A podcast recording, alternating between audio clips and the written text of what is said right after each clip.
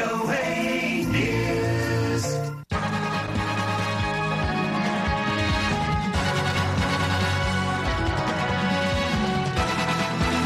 สวัสดีค่ะ คุณผู้ฟังวิวเอภาคภาษาไทยเสนอรายงานข่าวสดสายตรงจากกรุงวอชิงตัน ประจำวันจันทร์ที่ 5 มิถุนายน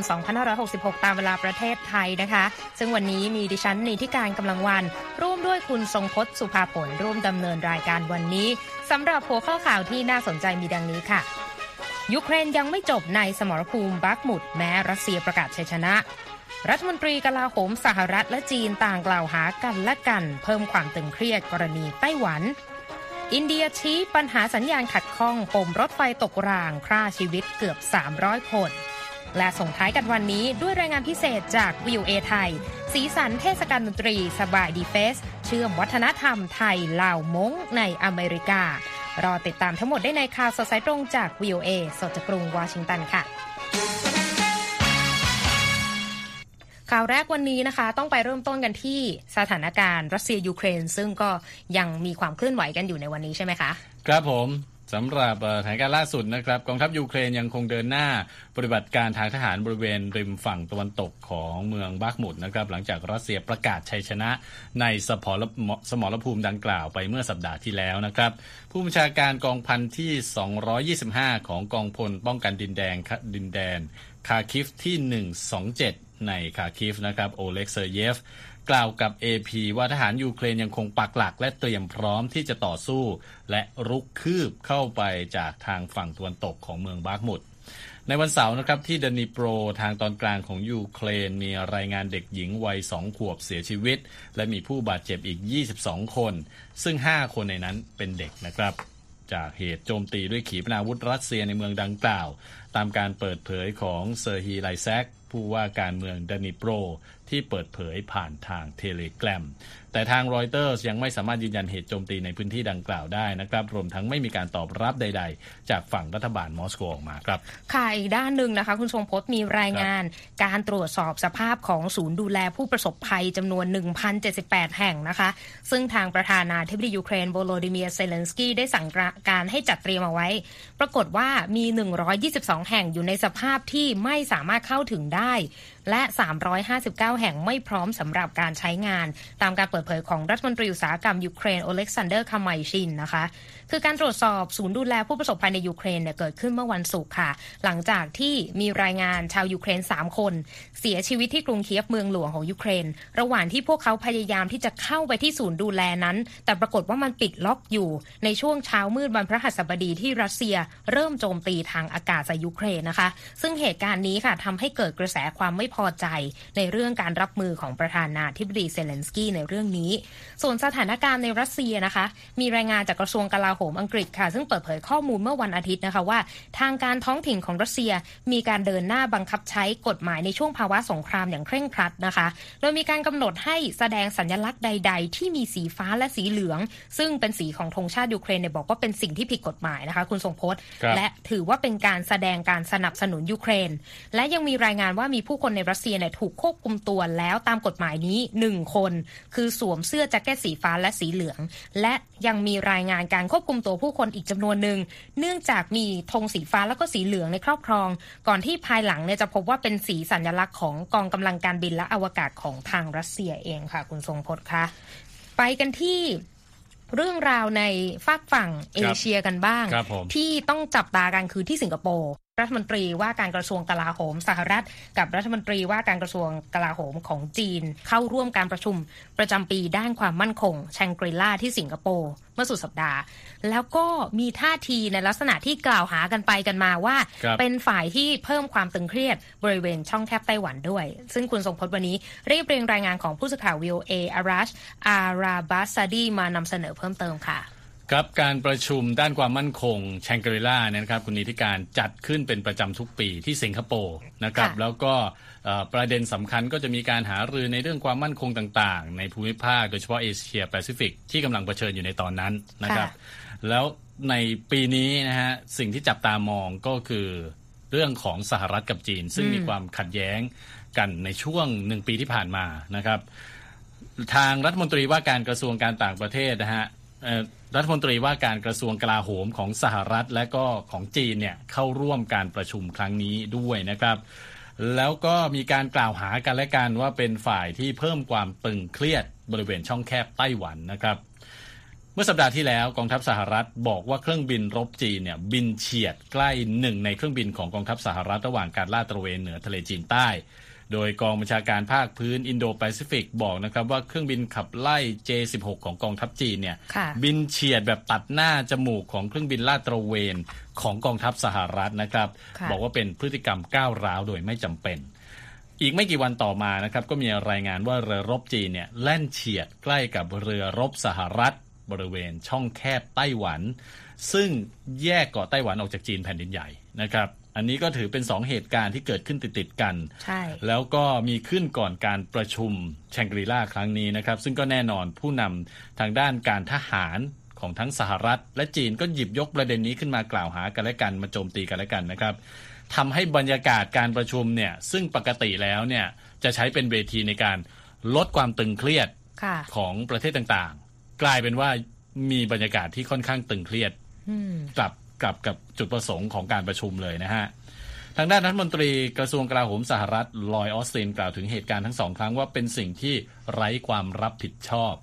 และกองทัพเรือสหรัฐเรียกว่าไม่ปลอดภัยครับ People's Republic of China continues to conduct an alarming number of risky intercepts of U.S. ครับเสียงของรัฐมนตรีลอยออสตินนะครับบอกว่าจีนยังคงใช้พฤติกรรมที่สุ่มเสี่ยง ในการสกัดกั้นเครื่องบินสหรัฐ และชาติพันธมิตรที่บินอย่างถูกต้องในเขตน่านฟ้าสากล สหรัฐจะเดินหน้าสนับสนุนพันธมิตร และหุ้นส่วนของสหรัฐในการป้องกันตนเองจากการคุกคามและถูกรังแก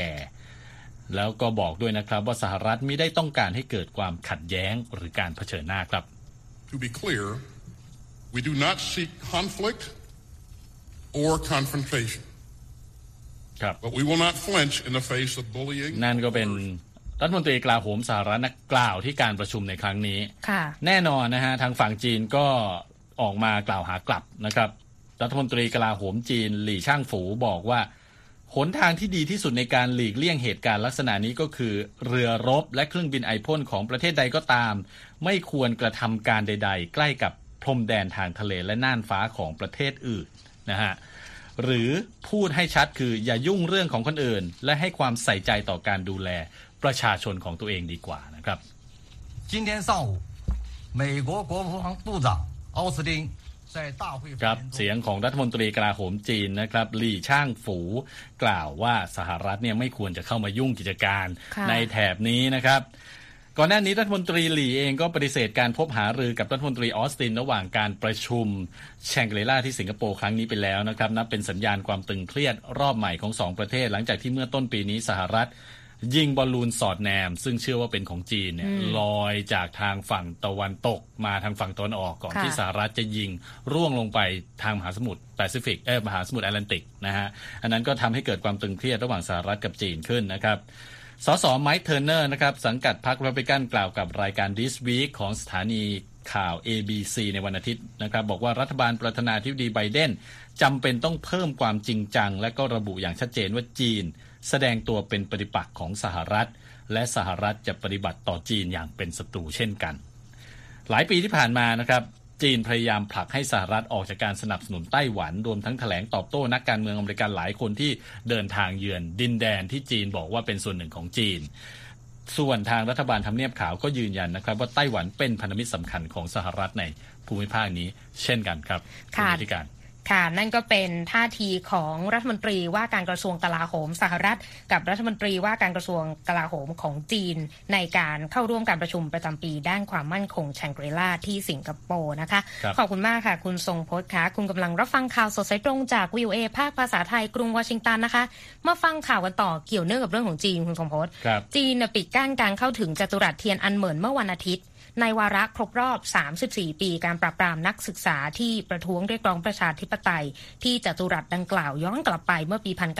1989 ขณะที่ฮ่องกงก็มีการจับกลุ่มผู้ประท้วงหลายสิบรายนะคะ ที่ออกมาเคลื่อนไหวเพื่อรำลึกถึงเหตุการณ์นี้ตามรายงานของ AP ค่ะ โดยทางฮ่องกงจับกลุ่มนักเคลื่อนไหว 8 คนก่อนวันครบรอบเหตุการณ์เทียนอันเหมินและฝั่งตำรวจฮ่องกงก็จับกลุ่มผู้ประท้วงอีก 24 คนนะคะ ฐานทำลายความสงบเรียบร้อยเมื่อวันอาทิตย์ที่ผ่านมา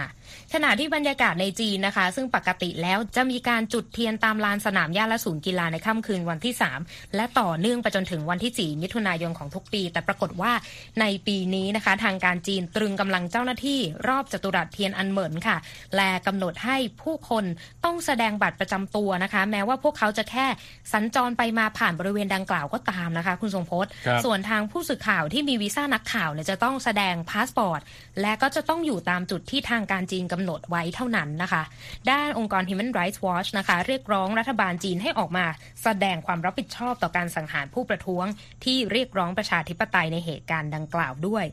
ส่วนที่ฮ่องกงหลังจากผ่านกฎหมายความมั่นคงฉบับใหม่ไปเมื่อปี 2020 ก็มีการสั่งห้ามจากกิจกรรมรำลึกทุกประเภท มีเพียงแค่ไต้หวันค่ะ ที่มีการจัดพิธีรำลึกที่ไทเป ซึ่งมีผู้คนประมาณ 500 คนจุดเทียนรำลึกท่ามกลางสายฝนที่ตกลงมาอย่างหนักค่ะ คุณทรงพจน์ครับ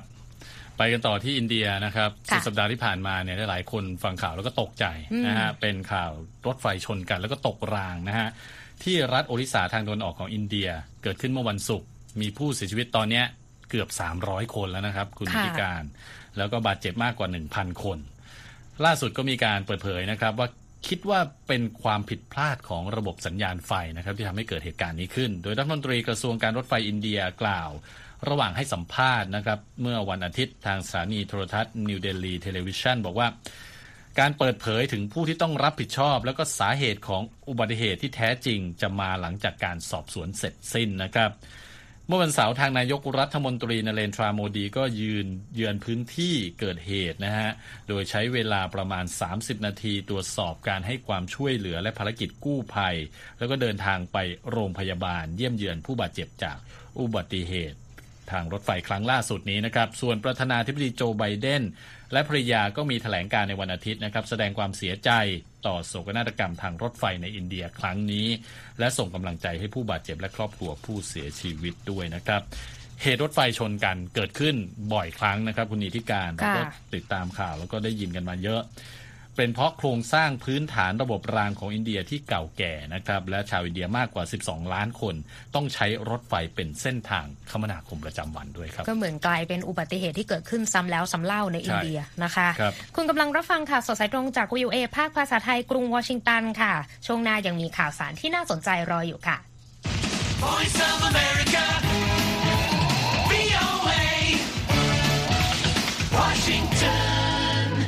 ในช่วงเช้า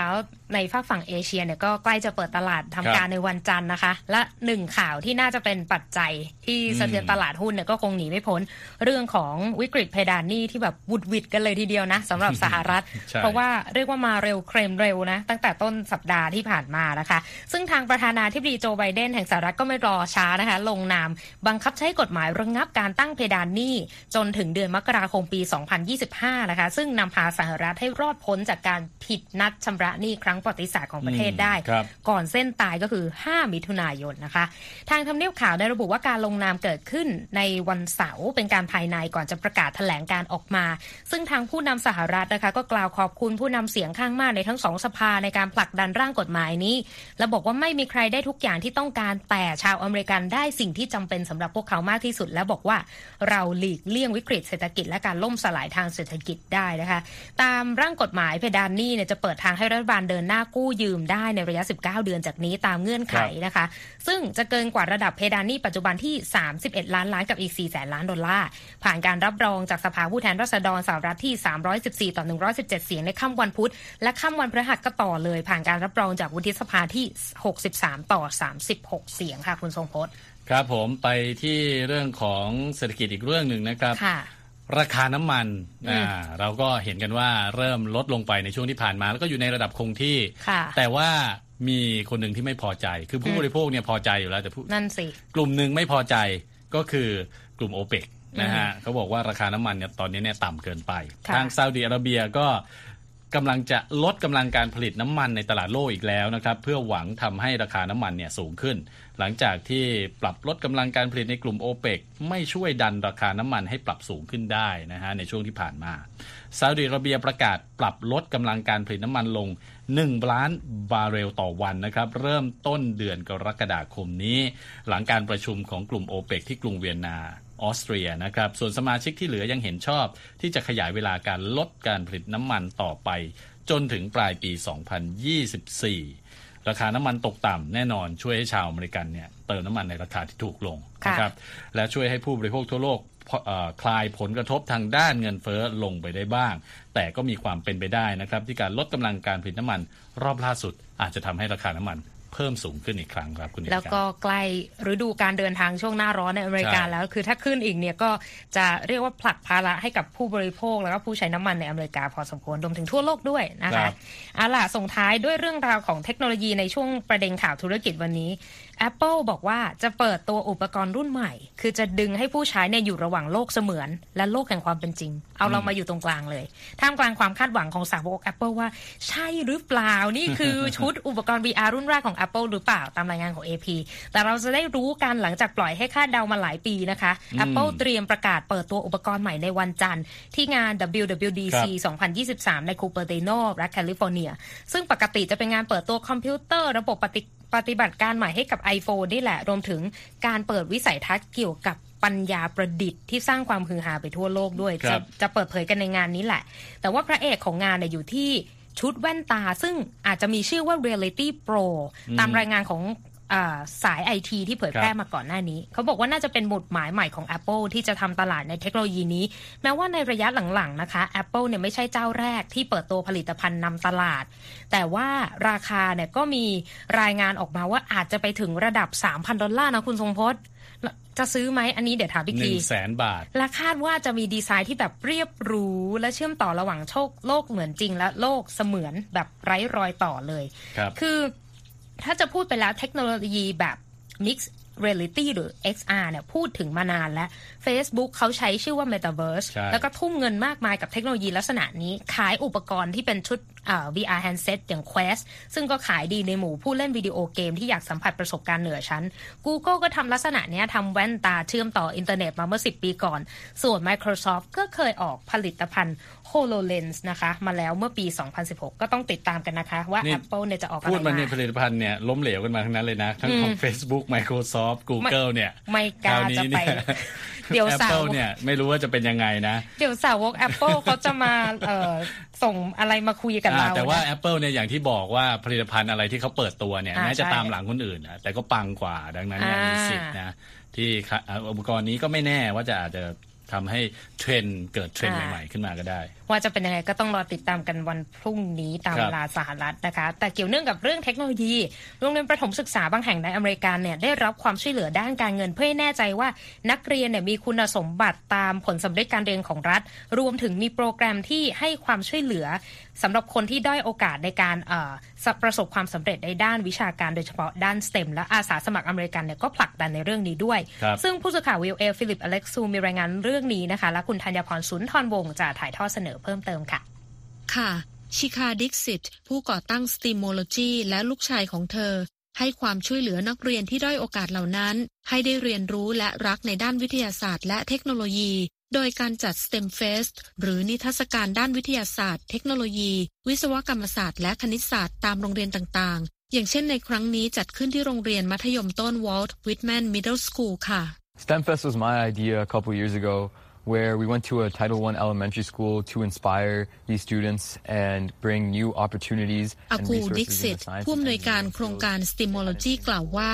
การจัดนิทรรศการ STEM เป็นความคิดของเขาตั้งแต่เมื่อ 2-3 ปีที่แล้ว โดยเขาได้ไปตามโรงเรียนประถมศึกษาที่ได้รับการช่วยเหลือจากโปรแกรม Title I เพื่อสร้างแรงบันดาลใจให้กับนักเรียนเหล่านั้น ตลอดจนนำโอกาสและทรัพยากรใหม่ ๆ ในสาขาวิทยาศาสตร์ และวิศวกรรมศาสตร์ ที่พวกเขาไม่เคยเห็นมาก่อน และที่นักเรียนคนอื่นๆ มักจะเข้าถึงได้ แต่นักเรียนด้อยโอกาสเหล่านี้ไม่สามารถเข้าถึงได้ค่ะ We have uh, already registered 170 students thus far,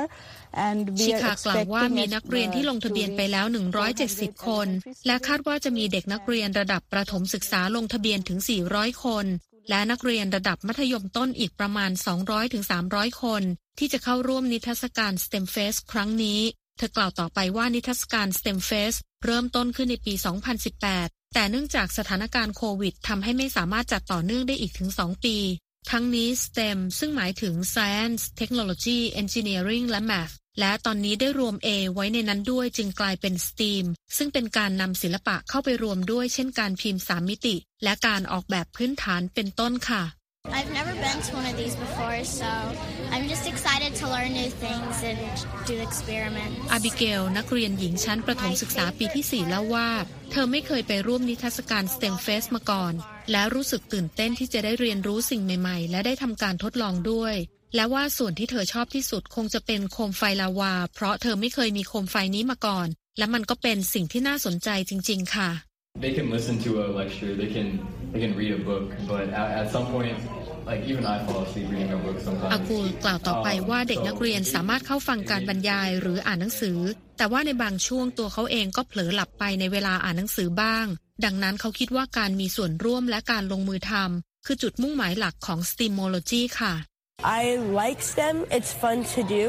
I do it at least every day. คามิวิลเลียมส์นักเรียนที่เป็นอาสาสมัครของ STEAMology เล่าว่า เธอชอบการเรียนวิชา STEM และรู้สึกสนุกไปกับมัน ดังนั้นเธอจะทำแบบฝึกหัดวิชาคณิตศาสตร์ทุกๆวัน เพราะคิดว่าการที่ได้เรียนรู้ว่าทุกๆ อย่างเกิดขึ้นได้อย่างไร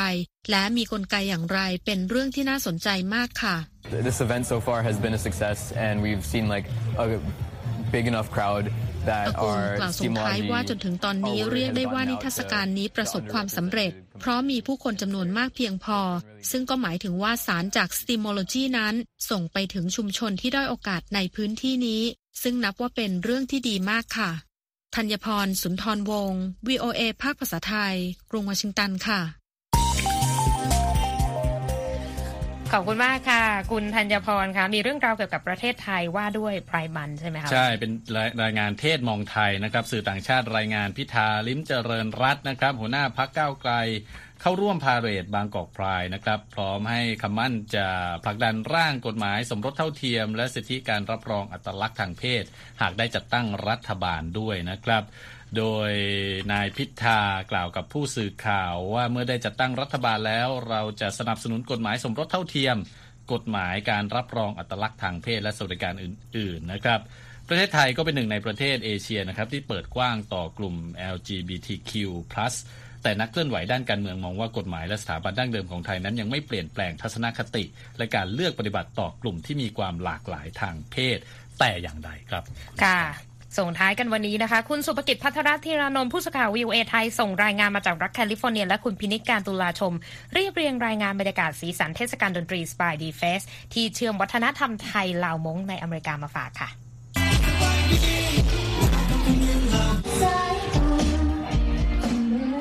รับเทศกาลดนตรีของชาวอาเซียนที่ใหญ่ที่สุดครั้งแรกบนแผ่นดินอเมริกา จัดขึ้นที่เมืองนอร์โคในรัฐแคลิฟอร์เนีย เมื่อช่วงฤดูใบไม้ผลิที่ผ่านมา ศิลปินและนักแสดงจากหลากเชื้อชาติทั้งลาว ไทยมงและกัมพูชากว่า 40 ชีวิต และหลากหลายแนวดนตรี ได้รับเชิญให้เดินทางมาขึ้นแสดงบนเวที ถ่ายทอดเรื่องราวทางดนตรี แลกเปลี่ยน และแบ่งปันมิตรภาพกับแฟนเพลงหลากเชื้อชาติ ที่เดินทางมาจากทั่วอเมริกา ก้าวข้ามกำแพงภาษาและวัฒนธรรมด้วยเสียงดนตรี และความสนุกสนาน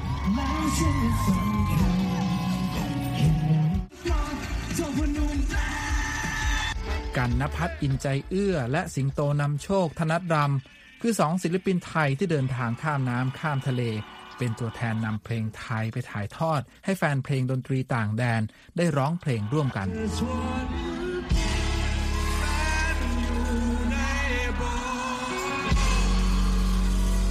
มันเป็นสิ่งสวยงามที่เราได้มาเจอกันน่ะสิ่งสวยงามที่เราได้มาฟังดนตรีด้วยกัน สิ่งสวยงามที่เราได้มาใช้ชีวิตร่วมกัน คนประเภทเดียวๆกัน ฟังดนตรีเหมือนเหมือนๆกัน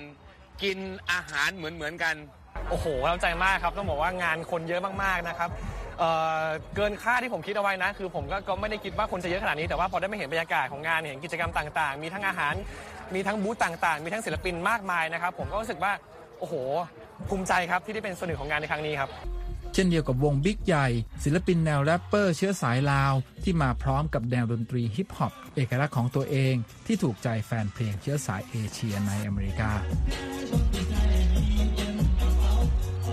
ครั้งแรกรู้สึกตื่นเต้นหลายเนาะเพราะว่าเฮาก็ปกติก็เคยไปทัวร์คอนเสิร์ตแต่ว่าส่วนหลายจะเป็นทัวร์แบบอ่าอยู่ภายในประเทศถ้าต่างประเทศก็มีแต่ประเทศไทย คือทำอินเฮาอ่าเวลาเฮามาคอนเสิร์ตเฮาก็บ่ได้คิดว่าจะมี FC หลายปานนี้ คือเมื่อคืนนี้หลังจากพอเขาไปขึ้นคอนเสิร์ตนะแบบคนหลายแฮงขนาดนะรวมไปถึงเซอร์ไพรส์ศิลปินเชื้อสายม้งบอกว่า พวกเขารู้สึกเป็นเกียรติที่ได้เป็นตัวแทนของชุมชนม้งได้มาโชว์งานเพลงแรปโดยมีดนตรีซึ่งเป็นภาษาสากลเป็นตัวเชื่อม ที่แม้จะไม่เข้าใจภาษาม้ง แต่ก็สามารถเข้าถึงและมีส่วนร่วมกับท่วงทำนองที่หลายคนเข้าใจครับ Uh, like even though I, I see a lot of people in the crowd, they don't understand my music or uh, my language. They can vibe with the music, and uh, I feel like I can connect with them. You know? งานเทศกาลดนตรีสบายดีเฟสเกิดขึ้นจากความตั้งใจของกลุ่มชาวอเมริกันเชื้อสายลาวรุ่นใหม่ ที่ชื่นชอบเสียงดนตรีจากบ้านเกิดของบรรพบุรุษ รวมตัวจัดงานเป็นเทศกาลดนตรี สามารถเชื่อมโยงคนทุกเพศทุกวัย และทุกเชื้อชาติให้มารวมตัว สัมผัสประสบการณ์ทางดนตรีและมิตรภาพอย่างไม่มีสิ้นสุด สลองนำสา ผู้ริเริ่มจัดงานสบายดีเฟสบอกกับ VOA ไทยครับ Uh, to promote our culture, uh, to promote the artists, to promote our community, and bring people together. ด้านคุณทิติการจริงจิตชาวไทยนครลอสแอนเจลิส และคุณกุลสตีโนรี ชาวไทยที่เดินทางมาจากรัฐมินนิโซตา มาร่วมสัมผัสบรรยากาศเทศกาลสบายดี Fest บอกว่า ต่างประทับใจในมิตรภาพและเสียงดนตรีของชาวเอเชียสำหรับทุกคนที่มีดนตรีในหัวใจ ปกติเนี่ยทางแบบที่เนี่ยเขาก็จะมีแต่เหมือนเป็นแบบนักแรปของอเมริกาหรือว่าของชาวต่างชาติยังไม่ค่อยมีเหมือนแบบว่านักแรปของไทย ก็รู้สึกปลื้มใจเพราะว่าเหมือนเท่าที่ดูก็ยังเห็นงานนี้เป็นงานแรกที่แบบว่านำเอาวัยรุ่นหรือว่าแบบ วัยกลางคนหรือว่าอะไรอย่างเงี้ยมารวมกัน คือดนตรีสามารถที่จะปลอบประโลมทุกวัยไม่ว่าจะเป็นคนหนุ่มคนแก่ แม้แต่เด็กที่วัยรุ่นวัยรุ่นก็ตามแต่ทีสามารถที่จะเสพดนตรีได้หมดเลย เช่นเดียวกับคำสุข ชาวเชื้อสายลาวในสหรัฐที่ประทับใจในมิติใหม่ของการจัดงานสบายดีเฟส รู้สึกภูมิใจภูมิใจที่อ่าคนลาวได้เข้ามาอยู่บอนนี่นะเห็นทุกอย่างที่เป็นอาหารลาวหรือว่าเป็น สบายดีเฟสมันมีภาษาลาวอยู่ในหันแล้วก็เลยภูมิใจหลายที่ได้มาในมื้อนี้ที่ได้มาเบิ่งมาสนับสนุนคนลาวนำกันนะเจ้านอกจากความบันเทิงและความสนุกสนานในเทศกาลดนตรีแห่งมิตรภาพ ที่ยิ่งใหญ่ที่สุดของชาวเชื้อสายเอเชียในงานนี้แล้ว ศิลปินหลายคนยังสามารถเชื่อมโยง และสร้างแรงบันดาลใจใหม่ๆ ระหว่างกัน ของทั้งผู้คนและศิลปินที่รัก และชื่นชอบเสียงดนตรีร่วมสมัย แห่งภูมิภาคอาเซียน แน่นอนว่าแนวคิดนี้ได้รับเสียงตอบรับจากศิลปินวงบิ๊กใหญ่ วงแรปเปอร์จากลาว ที่เชื่อว่าดนตรีสามารถสร้างแรงบันดาลใจให้กันและกันได้ เวลาเขาเห็นแบบศิลปินแบบอ่าคือพวกเฮานะประสบผลสำเร็จอ่ารุ่นน้องแบบคนที่กำลังเห็นเพลงนั้นนี่เขาก็แบบอ่าน่าจะแบบ งบันดาลใจ แมนมีแรงบันดาลใจเอออยากเห็นแบบอยากไปอยู่ในจุดที่พวกเฮาอยู่นั่นนี่นะซึ่งทั้งสิงโตนำโชคและกันนพัฒน์ศิลปินไทยมองว่าสามารถพัฒนาเรียนรู้และต่อยอดพัฒนาวงการดนตรีร่วมกันได้ในอนาคตคือมันความหลากหลายมากเลยมันเหมือนมีอะไรให้ให้หน้าค้นหาให้หน้าฟังอยู่ทั่วทุกมุมอะถ้าเป็นเมื่อก่อนเราจะฟังจะฟังอะไรเจ๋งๆนะสำหรับผมนะ จะฟังอะไรเจ๋งก็ต้องฟังเพลงฝรั่ง เดี๋ยวนี้ไม่ต้องหรอกครับ ฟังได้ทั่วทุกมุมโลกนะครับ ก็ได้เห็นว่าวงการบันเทิงวงการเพลงของเราเนี่ยได้เติบโตไปเรื่อยๆนะครับผมจนทุกวันนี้ก็สามารถที่จะแบบโอ้โห สามารถทำเพลงกันเองได้แล้วนะครับบางคนไม่มีค่ายด้วยซ้ำแต่ว่าสามารถ แต่งเพลงเองนะครับผมแล้วก็อัพช่อง YouTube เอง มีคนดูเป็นแบบร้อยๆล้านวิวก็มี ครั้งแรกของเทศกาลสบายดีเฟสที่ Silver Lake Sport Complex ในรัฐแคลิฟอร์เนีย ได้รับเสียงตอบรับที่ดีเกินคาดตลอด 2 วันของการจัดงาน จากผู้ชมนับหมื่นที่เต็มไปด้วยความสนุกสนาน เสียงหัวเราะ และความประทับใจ จากการได้สัมผัส และพบปะศิลปินจากหลายเชื้อชาติ และมิตรภาพที่มีดนตรีในหัวใจร่วมกันพินิจการตุลาชม Voice of America ภาคภาษาไทย กรุงวอชิงตันครับ ขอบคุณมากค่ะ คุณพินิการค่ะ และที่จบไปคือข่าวสดสายตรงจากกรุงวอชิงตันวันนี้ ดิฉันนีทิการกำลังวันและคุณทรงพจน์สุภาผลผู้รายงาน สวัสดีค่ะ สวัสดีครับ Voice of America, Washington.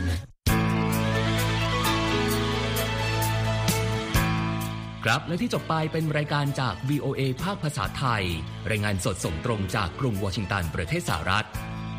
คุณผู้ฟังสามารถติดตามข่าวสารจากทั่วโลกได้ในทุกที่ทุกเวลาที่เว็บไซต์ voa thai com รวมถึงทุกช่องทางในโซเชียลมีเดีย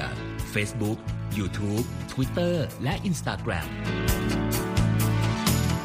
เริ่มต้นวันด้วยการอัปเดตข่าวสารจากทั่วโลก ผ่านรายการข่าวสดสายตรงจาก VOA ภาคภาษาไทย และสุดสัปดาห์กับ VOA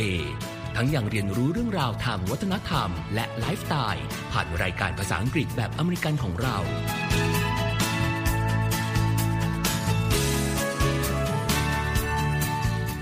ติดตามความเคลื่อนไหวในประเทศสหรัฐ การเมืองอเมริกัน พร้อมเข้าใจที่มา